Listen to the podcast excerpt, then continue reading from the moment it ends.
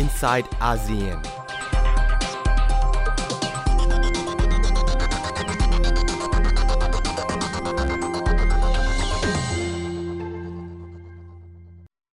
อาเซียนร่วมมือ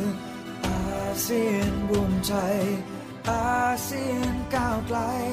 อาเซียนยั่งยืนภูเขาและแม่น้ำเอกลักษณ์บนแผ่นพื้น มิตรภาพอันยั่งยืนประชาคมรวมเป็นหนึ่ง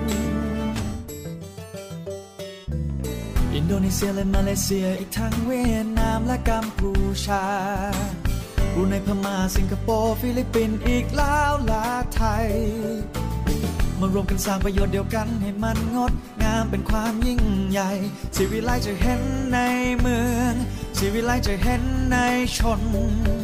ร้อมใจไปในวันแข่งขัน แบ่งปันกันไว้ในวันที่ขัดสนคล้องแขนผู้คน ไปบนหนทางเดินร่วมกัน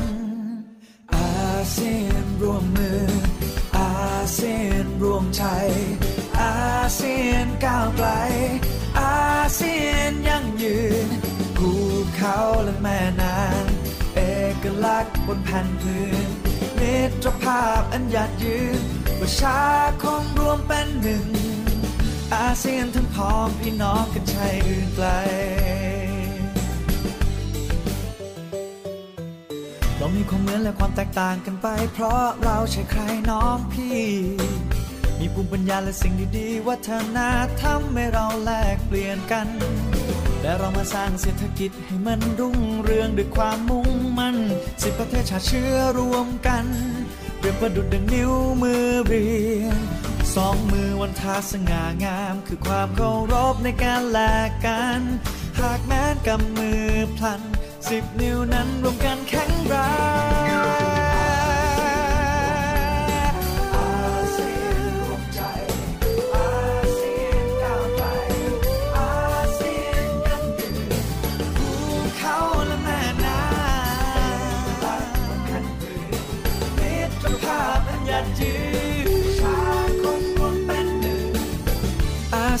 พ้องพี่น้องกันชายอื่นไกล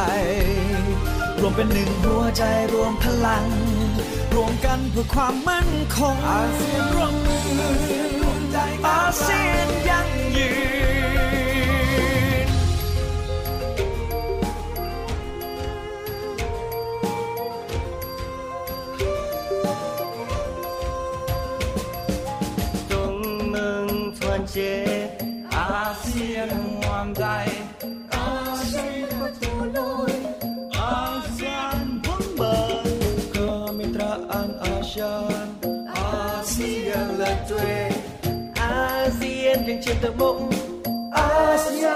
มาเปิดอาเซียนร่วมมืออาเซียนรวมใจอาเซียนก้าวไกลอาเซียนยั่งยืนภูเขาและแม่น้ำเอกลักษณ์บนแผ่นพื้นมิตรภาพอันยั่งยืนประชาคมรวมเป็นหนึ่ง อาเซียนทั้งพ้องพี่น้องกันใช่อื่นไกล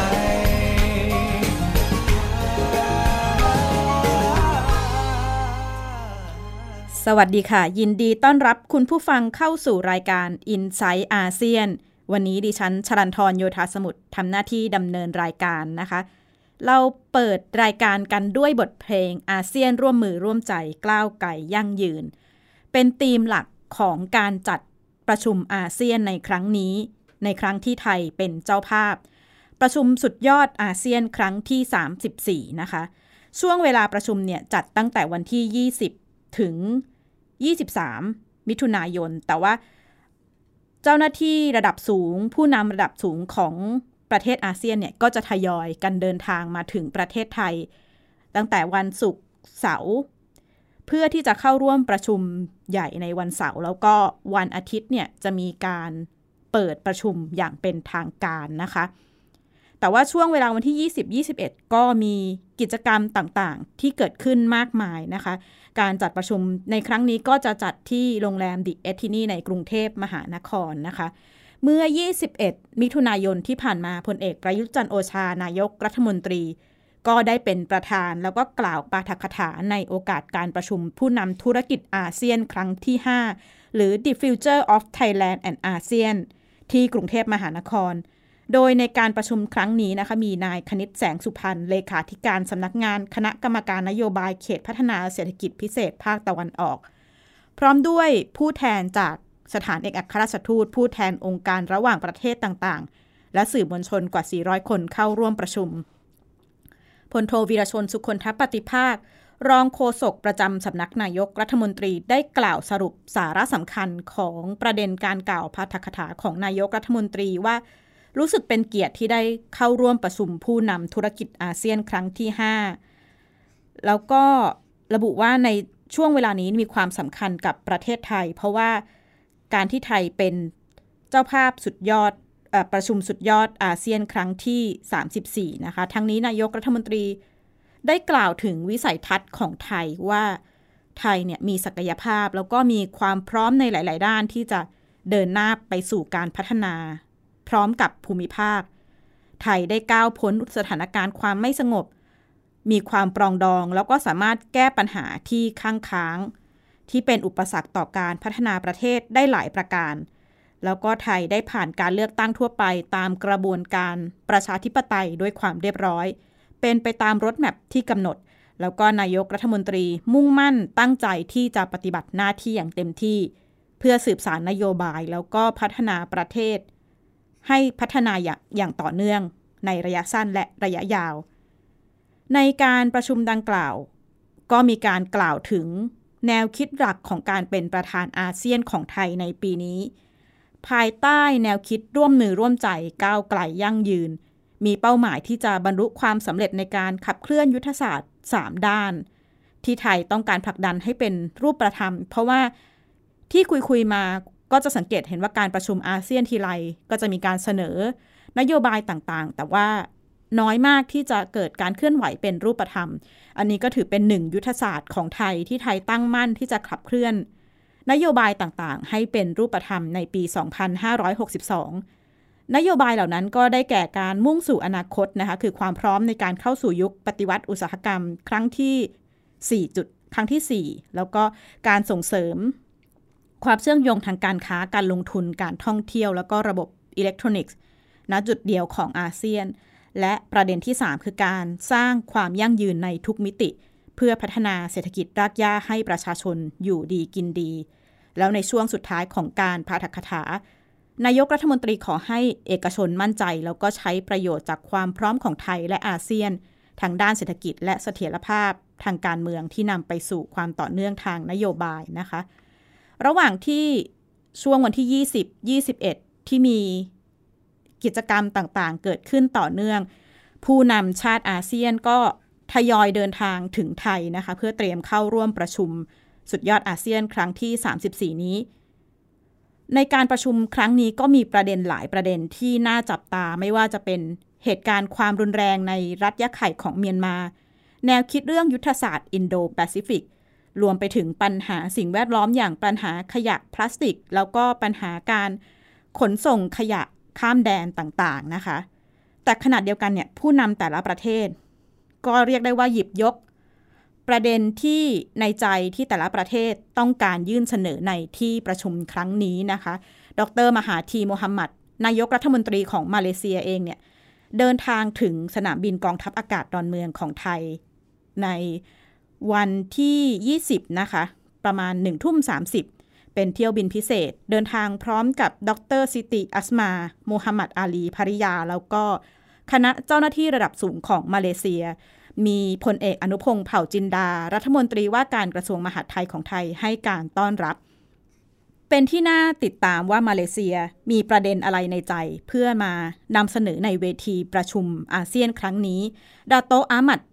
โรเซียน อับดุลกานี ผู้แทนมาเลเซียในสำนักงานเลขาธิการอาเซียน ให้สัมภาษณ์สื่อมวลชนนะคะ ระบุว่าประเด็นสถานการณ์ปัจจุบันที่กระทบมาเลเซียและภูมิภาค เป็นประเด็นที่มาเลเซียจะหยิบยกขึ้นมา ประเด็นเหล่านั้นได้แก่ เรื่องสงครามการค้าสหรัฐและจีน ประเด็นทะเลจีนใต้ รวมถึงปัญหาประเด็นโรฮิงญาในรัฐยะไข่ แล้วก็ประเด็นปัญหาการก่อการร้ายแล้วก็กลุ่มหัวรุนแรง นี่เป็นประเด็นหลักๆ ที่ทางมาเลเซียจะหยิบยกขึ้นมาพูดคุย ขณะที่ประธานาธิบดีโจโกวิโดโด ได้ ถแถลงการในระหว่างการประชุมคอรมอของอินโดนีเซียเมื่อวันพุธที่ผ่านมานะคะ ว่าอินโดนีเซียเองเนี่ยต้องการเรียกร้องข้อสำคัญคือให้อาเซียน จับมือร่วมกันเป็นหนึ่ง เพื่อรักษาผลประโยชน์ของชาติอาเซียน ท่ามกลางปัญหาสงครามการค้าระหว่างสหรัฐกับจีน แต่ขณะเดียวกันประธานทิบดีโจโกวิโดโด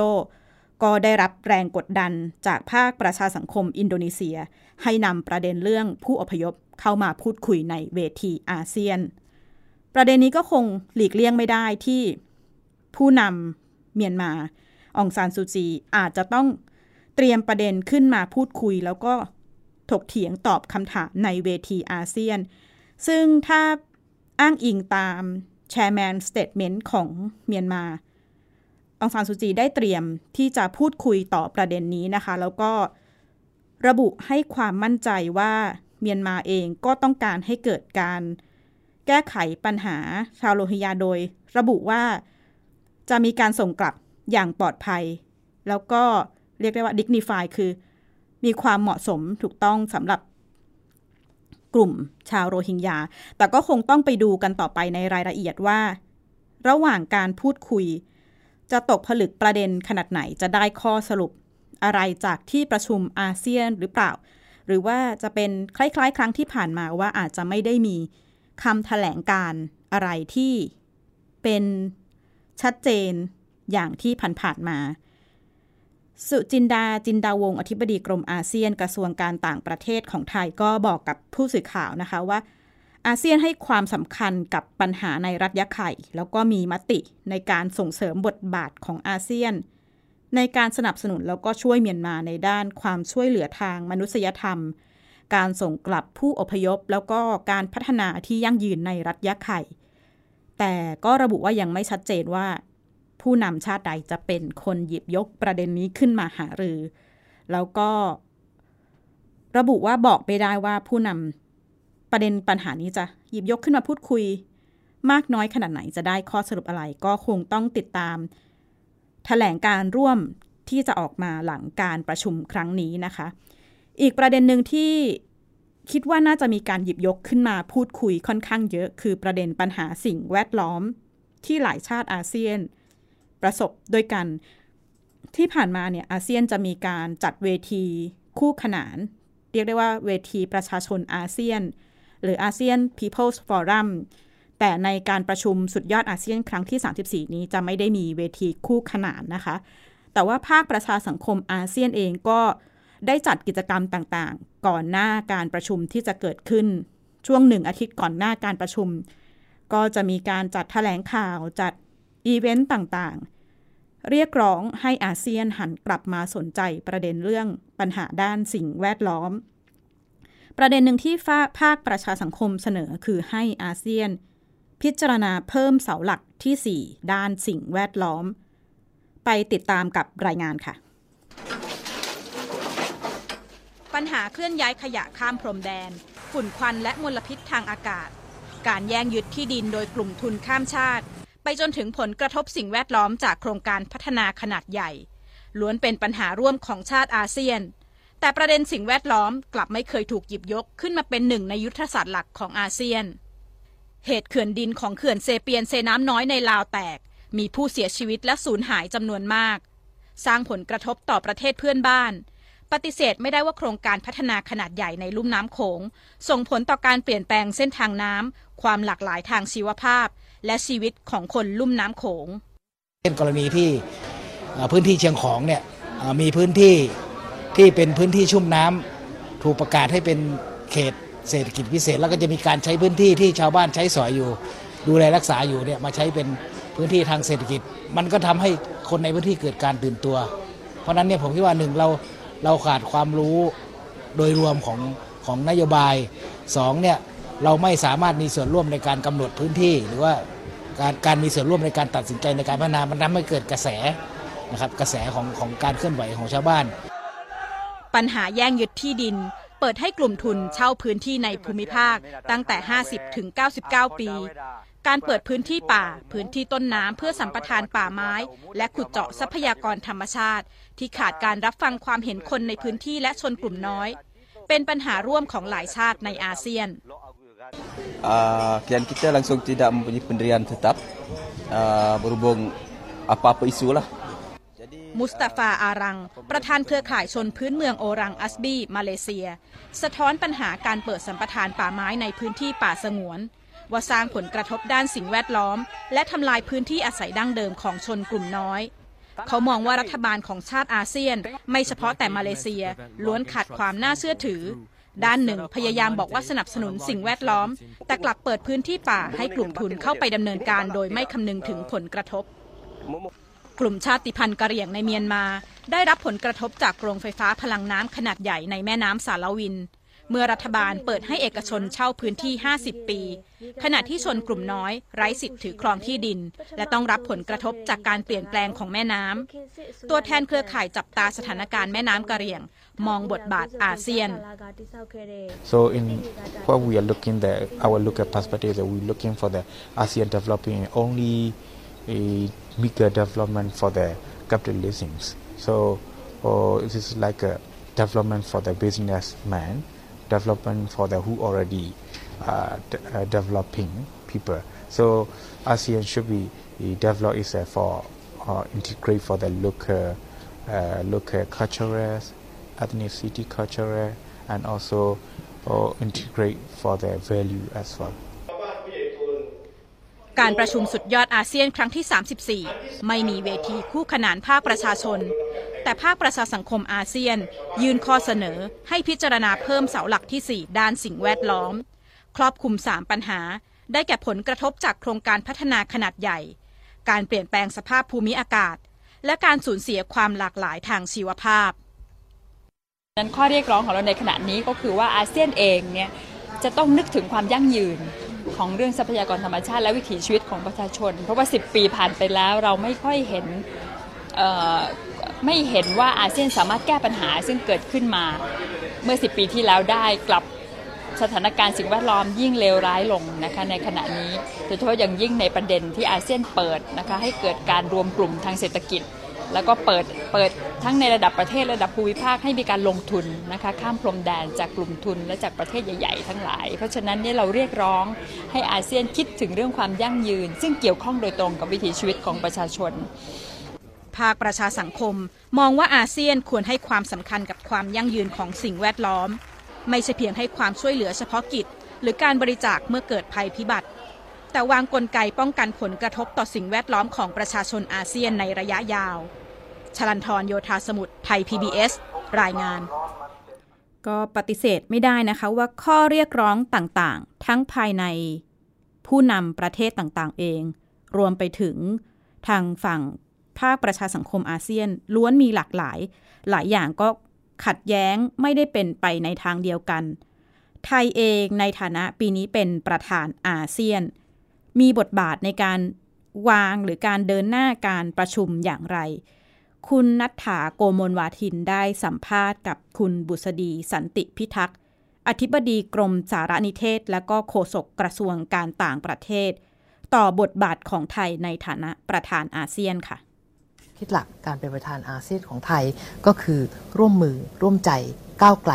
ยั่งยืนนะคะถามว่ามีความหนักใจไว้ไม่ไม่มีนะคะ เพราะว่าตั้งแต่เราเป็นประธานอาเซียนตั้งแต่หนึ่งมกราคมมา เราก็ไม่ได้หยุดหย่อน ไม่ได้หยุดนิ่งเลยนะคะเเริ่มตั้งแต่เดือนแรกของการเป็นประธานอาเซียน ก็ได้จัดการประชุมรัฐมนตรีต่างประเทศอาเซียน อย่างไม่เป็นทางการ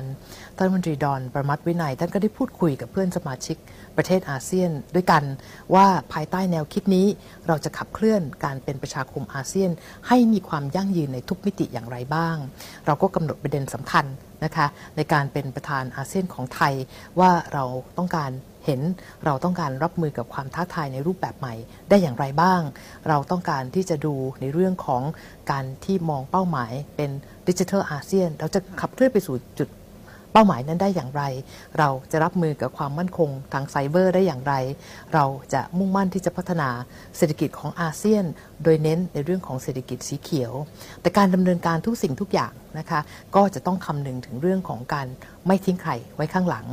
ประเด็นสำคัญอีกประการหนึ่งที่เราอยากจะขับเคลื่อน แล้วก็มุ่งมั่น แล้วก็มีการดำเนินการปรึกษาหารือมาโดยตลอดนะคะโดยเฉพาะทางเสาเศรษฐกิจก็คือการที่จะให้การเจรจาความตกลงนะคะ Regional Comprehensive Economic Partnership นั้นสำเร็จภายในปีนี้ ซึ่งผู้นำก็เห็นชอบ แล้วก็อยากจะให้สำเร็จภายในเป็นในปีที่ไทยเป็นประธานอาเซียน งานอาเซียนครั้งนี้ก็จะเป็นงานใหญ่งานแรกในระดับภูมิภาคเลยสำหรับท่านนายกรัฐมนตรีพลเอกประยุทธ์จันโอชาในฐานะที่เป็นนายกคนที่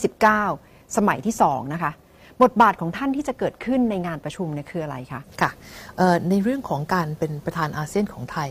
ท่านนายมนตรีนะคะ ท่านก็จะเป็นประธานการประชุม นะคะในฐานะประธานอาเซียนนะคะสิ่งที่ได้มีการเตรียมการมาจริง ๆ เตรียมการมาก็ตั้งแต่ปีที่แล้ว ภายใต้กรอบของคณะกรรมการระดับชาติว่าด้วยการเป็นประธานอาเซียนปี 2562 แล้วก็ตลอดทั้งปีที่จะต้องมีการประชุมอีกอหลายโอกาสนะคะในเดือนกรกฎาก็ดี หรือว่าปลายปีก็ดีในระดับผู้นำด้วยท่านนายมนตรีนะคะก็แน่นอนการประชุมผู้นำครั้งนี้มีความสำคัญอย่างยิ่ง เป็นการประชุมผู้นำอาเซียนครั้งแรกที่จะมา รวมตัวมาประชุมกันที่กรุงเทพ ในโอกาสที่ไทยเป็นประธานอาเซียน และในโอกาสที่ท่านนายมนตรี เป็นนายมนตรีคนที่ 29 สมัยที่ 2 ท่านก็จะเป็นประธานอาเซียน ท่านต้องคอนดักการประชุมดูแลในเรื่องประเด็นต่างๆนะคะรับฟังความคิดเห็น ของผู้นำประเทศอาเซียน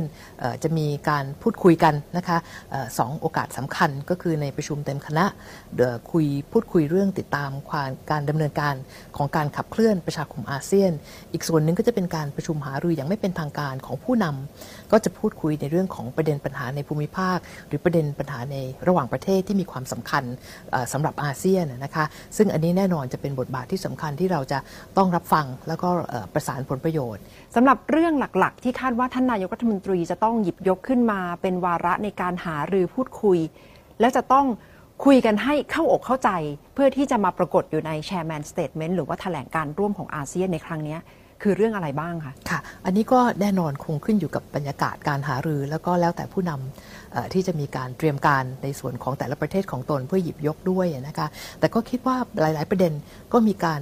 คุยกันมาแล้วในหลาย ๆ โอกาส เพราะผู้นำก็ได้มีโอกาสพบปะพูดคุยกันในเวทีต่าง ๆ ด้วยนะคะแต่ก็เชื่อมั่นว่าในเรื่องของวาระการขับเคลื่อนการเข้าสู่ประชาคมอาเซียน เราจะทำอย่างไรให้อาเซียนนั้นมีความหมาย อาเซียนนั้นมีความยั่งยืน เป็นประโยชน์ต่อประชาชนนะคะแล้วก็สามารถปฏิสัมพันธ์กับโลกภายนอก ซึ่งสนใจอาเซียนอย่างมากในทุกวิถีหรือบริบทที่เขาจะสามารถมามีปฏิสัมพันธ์ได้ ถ้าลองมาดูเสาเศรษฐกิจก่อน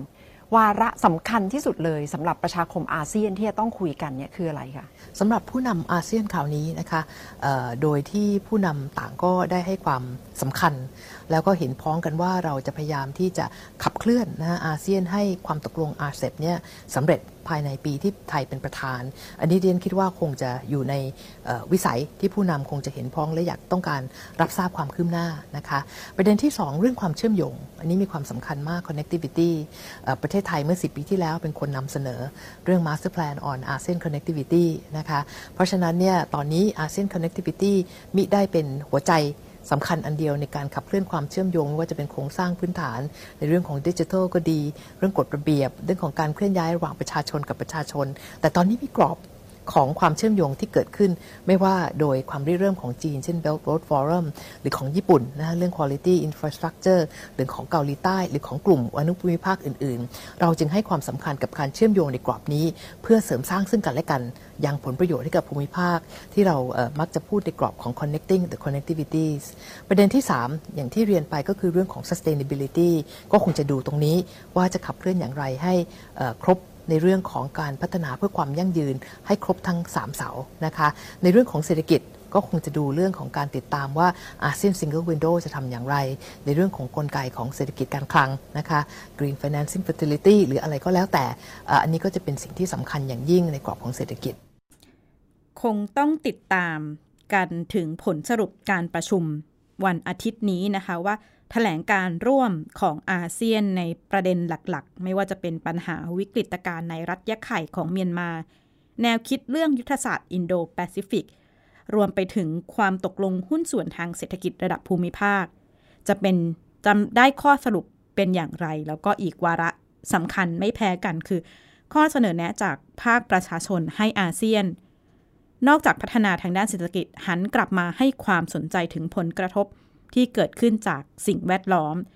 ทางไทย PBS เองก็จะติดตามรายงานการประชุมสุดยอดอาเซียนครั้งที่ 34 ทั้งทางทั้งทางหน้าจอโทรทัศน์ แล้วก็ทางออนไลน์ที่คุณผู้ฟังสามารถติดตามผลการประชุมได้ตลอดเวลานะคะสำหรับอาทิตย์นี้อินไซต์อาเซียนก็จบลงเพียงเท่านี้ พบกันใหม่สัปดาห์หน้าดิฉันชลันทรโยธาสมุทรขอลาคุณผู้ฟังไปก่อนค่ะ สวัสดีค่ะ ติดตามรับฟังรายการย้อนหลังได้ที่เว็บไซต์และแอปพลิเคชันไทย PBS Radio ไทย PBS ดิจิทัล Radio